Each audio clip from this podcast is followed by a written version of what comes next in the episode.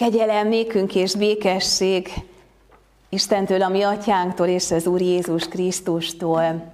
Amen. A mai napunk igéje, amely körül együtt gondolkodunk majd el az Úristen szent lelkének a segítségével, Izsaiás könyvének 42. fejezetéből az első négy vers a következő képen szól.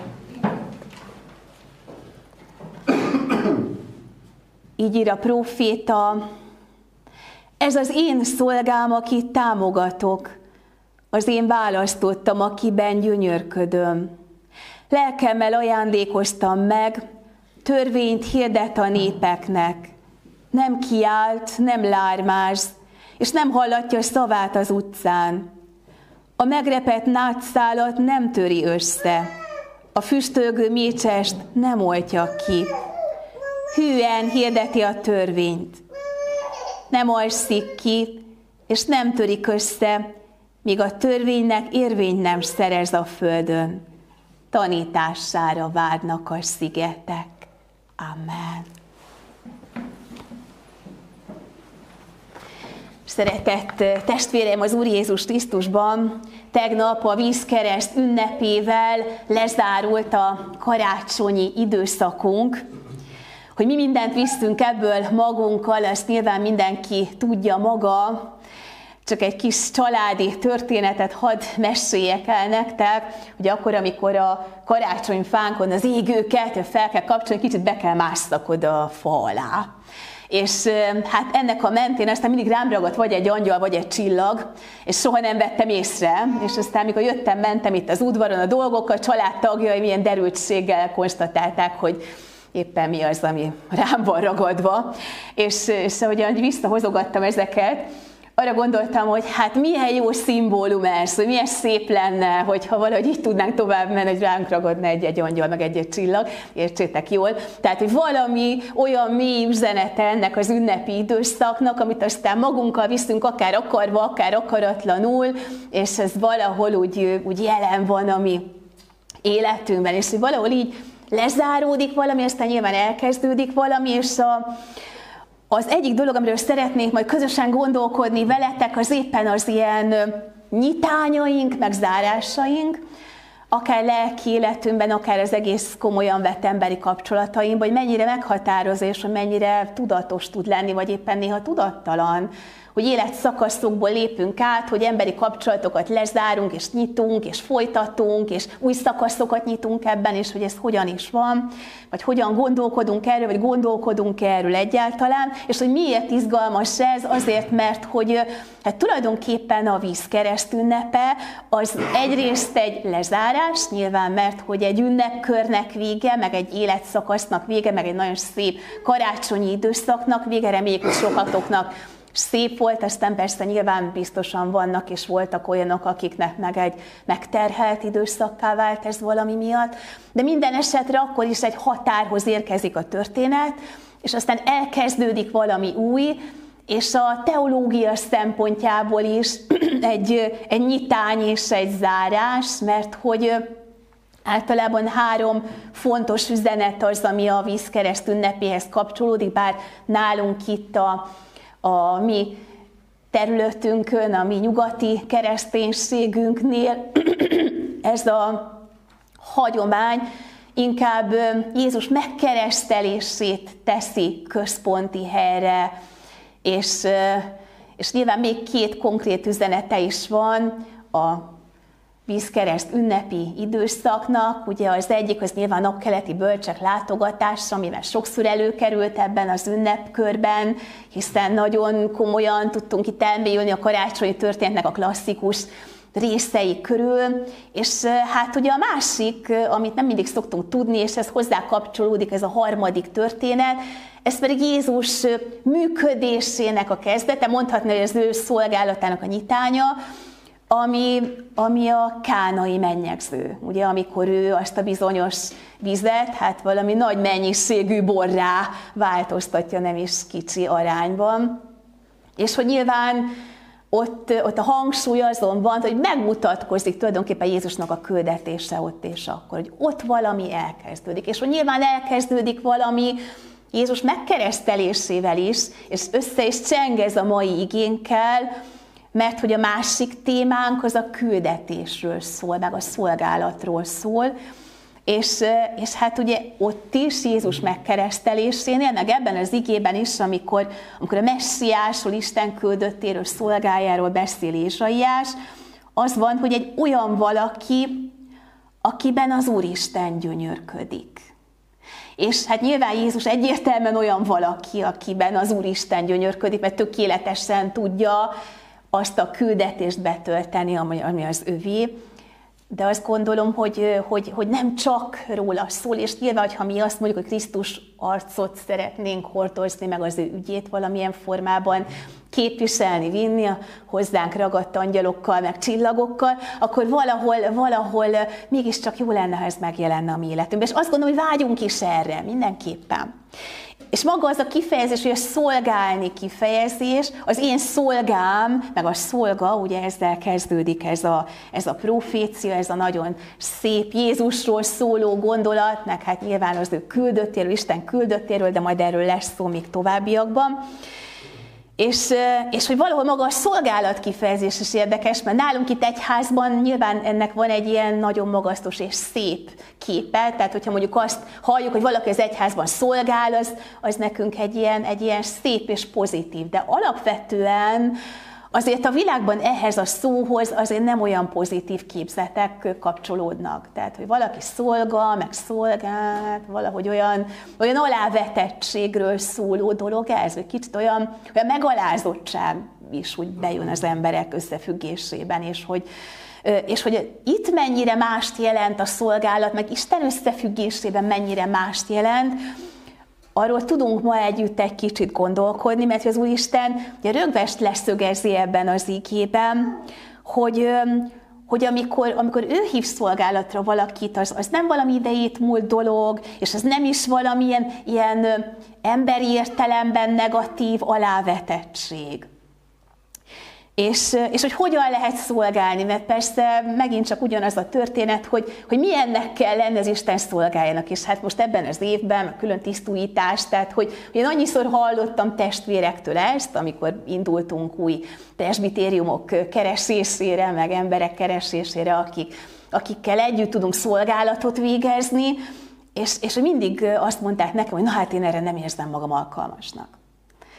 És, és tulajdonképpen, hogyha a Bibliában megnézzük, hogy, mit jelent az alkalmasság valamire, meg a földi dolgainkban mit jelent alkalmasnak lenni. Nyilván, hogy amikor egy állásinterjún veszünk részt, akkor ott letesszük a dokumentumokat, amik arról szólnak, hogy nekünk vannak vizsgáink, meg mindenféle képzettségeink valamiről, és valamihez mi értünk, mert hogy ott abból mi levizsgáztunk, a grémiumok, amik erre hivatottak, igent mondtak ránk, átengedtek minket, és aztán nyilván oda tesszük még a tapasztalatunkat, hogy és akkor ezen a területen mi ezt és ezt már csináltuk, és nyilván, hogy ez, ez valahol egy kicsit ugye az embernek a kompetenciáit, az alkalmasságát erősíti. Ezt mondjuk, hát ezt, ezt csináltuk, ezt mi tudjuk. De hogy amikor Isten hív minket szolgálatra, és mi ezt komolyan gondoljuk, hogy, hogy igen, szeretnénk ebbe beállni, hogy ott, ott azért az ember ezekkel a kompetenciáival olyan óvatos. Mert hogy olyan elbizonytalanító ezt, hogy, hogy az Isten ugye az, az egy nagy ügy. Nyilván a földi életünknek sok nagy ügye van, de hogy de ez azért átlóg még a földinek a határán is, tehát hogy ennek azért nagyon súlyos tétjei vannak. És hogy ha belenézünk, hogy hogyan válnak alkalmassá biblikus szereplők Isten ügyének a szolgálatára, Hát azt kell, hogy mondjam, drága testvérek, hogy persze ők is talentumosak, meg sok mindenben hozzák az ő saját tapasztalatukat, meg képzettségüket, idézőjelesen mondom ezt, de hogy, hogy a legfontosabb kritérium az az, hogy megkapják az Isten szent lelkét. És hogy valahol azt gondolom, hogy ez az egyik oldalon kötelez is minket, és úgy érzi az ember a súlyát, a másik oldalon meg van benne valami felszabadító. Hogy nem nekünk kell magunkban kifejleszteni valami egészen különleges skilleket, meg tulajdonságokat, meg képességeket, meg készségeket, hanem benne van az Úristen szent lelkének a munkája, aki valami olyan rejtett dolgok előhozatalára képes, és talán ezt is tapasztaltátok már, hogy valami olyan rejtett készségeitek és képességeitek kerültek elő azzal, hogy, hogy bátran bemertetek állni az Úristennek egyfajta hívásába. És hogy ezt, ezt nagyon meg, ezt én is hadd mondjam, hogy ez személyes tapasztalatom is, hogy valami döbbenetes, hogy az Úristen egyszerű mezei emberből mit tud előhozni az ő szent lelkével. És, és valahol, tehát a Szent Lélek az, aki, aki bennünket egyrészt elindít dolgokban, meg adja azt a fajta bátorságot, tehát így van az apostolokkal is, hogy ott ülnek rettegve, bezárt ajtók mögött, és amennyire lehet el, szó szerint elzárkóznak az egész történettől, és aztán betör a Szentlélek, ugye szó szerint, és kinyílik ablakajtó, meg szív, és hogy valahol, valahol így tud ez működni, hogy amikor az Úristen lelki munkára, lelki embereket elhív, akkor elküldi nekik az ő szent lelkét, és ebben van valami óriási dolog. És ez nagyon megfogalmazódik ebben az igében, akkor azt mondja az ő küldötte felé, hogy az én szolgám, akit én támogatok, akit én választottam, akiben én gyönyörködöm. Hogy mennyire szép ez. És hát, hogy mi a szolgálok a feladata, ugye az is itt előkerül, hogy hirdeti a népeknek a törvényt, és Hát ebben azért szoktak ilyen bizonytalanságaink lenni, hogy akkor ez konkrétan mit jelent. Nyilván egy bírónál ez egyértelmű, de mondjuk egy Isten szolgájánál nem annyira. És ugye a kifejezés az több mindent is jelent, ugye ez a bizonyos törvény, amit a törvény szóval fordítanak itt nekünk a Héberből, annak olyan jelentései vannak, hogy jog, ugye nyilván ez mindenképpen ott van, rendelet, és sőt az is, hogy utasítás. Hogy mi az, amire az, akinek a szolgálatába szegődtünk, utasít, rendel, irányít minket. És ennek is van egy, egy nagyon érdekes olvasata ebben az igében, ami nekem egy ilyen nagy felfedezésem volt, hogy ugye mi, a, mi, a, mi az utasítás? Ugye megmondjuk azt a másiknak, hogy így és így, ezt és ezt kell csinálni. Kicsit, mint a munkaköri leírások, amikor valahova mi is ugye eszegődünk, és ott azért egész konkrétan leírják azt, hogy mi a dolgunk, és abban mi a felelősségünk. És itt van ez az úr szolgája, akiről nem az van ott, hogy ő mit csinál, hanem hogy mit nem. Milyen érdekes lenne, ilyen leírást kapnánk a munka, hogy, hogy, hogy ebben és ebben a hivatásban ezt meg ezt nem csinálod. Ö, lehet, hogy nem tudnánk vele túlzottan mit kezdeni, viszont itt ez nekünk nagyot segít, mert hogy Ugye arról van szó, hogy, hogy az Isten szolgája nem kiált, nem lármáz, nem hallatja szavát az utcán, nem töri össze a nátszálat, nem oltja ki a füstölgő mécsest. És hát nyilván, hogy a proféta íratokban nagyon gyakran találkozunk ezekkel a nagyon erőteljes képekkel, meg hát biztos sokszor hallottátok már ezt ige hirdetésekben, hogy hogy milyen, milyen, milyen különleges a nátszál képe, hogy hát, ha egy nátszál eltörik, akkor ez már alkalmatlanná válik mindenre alapvetően, tehát alapvetően se egy olyan dolog, amire építünk, de hogyha meg el van törve, akkor meg aztán végképp a gyengességnek a szimbolikája. És hogy ami már meg van törve, és már gyenge, az azon még nem tipor. És a füstölgő mécses ugyanezt, hogy amikor az olajmécsesbe beletették ezt a kanócot, és már kezdett elégni, és már kezdte hát kiadni az utolsó erejét, és ez a bizonyos mécses, akkor kezdett el füstölni. És hogy mennyire ö, sokat segít nekünk a megértésben, hogyha mondjuk ezt a képet, ugye most a másik irányból megnézzük, hogyha mondjuk azt mondjuk, hogy, hogy viszont milyen az, aki kiáltozik és lármázik, aki a hitét fitoktatja, aki a füstölgő sérült, aki a, aki a sérült nátszálat eltapossa, aki a füstölgő mécsest elfolytja, és hát, hogyha ezeket a képeket így közel engedjük magunkhoz, akkor arra, arra jutunk, hogy hát tulajdonképpen ez azért a mai világnak a valósága, ahol azért az hallatszik, aki lármás, meg a gyengét eltaposni, az tulajdonképpen, vagy elnyomni, az hát etikailag ugyan sokszor elítélendő, de valahol meg nagyon sokszor történik, mert a gyenge viszont nem tudja hallatni a hangját, és hogy ez mennyire egy fontos dolog, hogy, hogy sokszor mi vagyunk a gyengének a hangja, de ez nyilván már távolabbra vinne. Tehát, hogy milyen érdekes, hogy negatív módon fogalmaz ez az ige, de olyan módon negatívan, hogy az az Isten szolgája, aki, aki eljön, más metodikákkal működik. Nem a hangoskodással, nem az elnyomással, nem a gyengéknek a hátán, és még sok mindent lehetne erről mondani, hanem azt mondja, hogy, hogy nem törik össze, és érvényt szerez a törvénynek. És milyen nagy dolog ez, amikor, mert ez mi a törvény, a legnagyobb törvény a szeretet.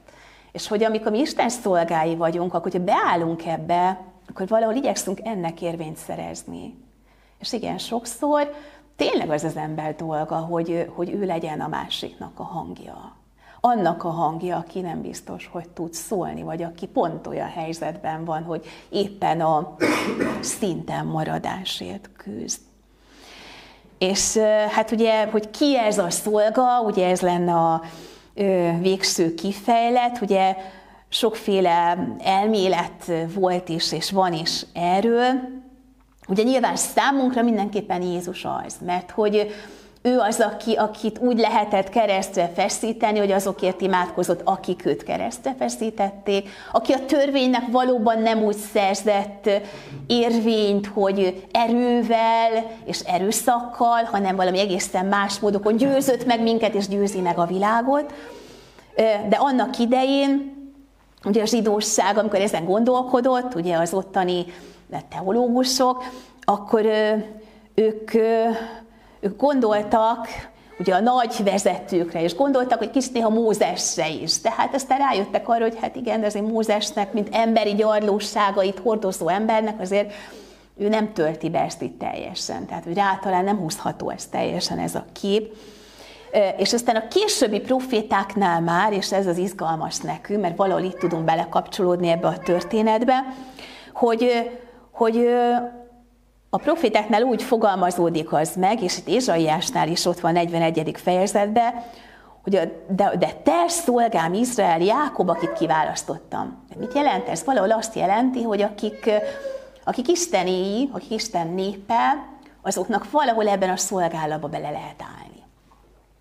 És, és ebben, ebben Isten gyönyörűségét leli, és nyilván, hogy aki pedig a leginkább beleállt ebbe, és aki, aki valahol a mi életünk alapja, és akinek a mentén egyáltalán tud az ember valamit is bátrabban felvállalni, vagy kérni, az, az nyilván maga Jézus, akivel kapcsolatban tényleg azt olvassuk, hogy, hogy az Úristen benne gyönyörködését leli, a keresztelés pillanatában azt mondja, hogy ez az én szeretett fiam, őt hallgassátok és hogy valahol, valahol minden, minden benne csoportosul, meg találkozik, és nyilván, hogy a karácsony, meg az epifánia pont ettől különleges, hogy, hogy megjelenik ő maga, hogy megmutatja magát Isten hatalma, kegyelmes szeretete éppen Krisztus személyében, aki tényleg nem Jézuska, hanem Krisztusává lesz ennek a világnak, és hogy talán azt gondolom, hogy akkor, amikor mi erőt tudunk meríteni az ő szelíd erejéből, akkor, akkor valójában tényleg az van, hogy mi őt Krisztusként látjuk el, vagy sem és hogy, és hogy tudunk ebbe beleállni, és hogy emerjük azt hinni, hogy amikor az Úristen szent lelke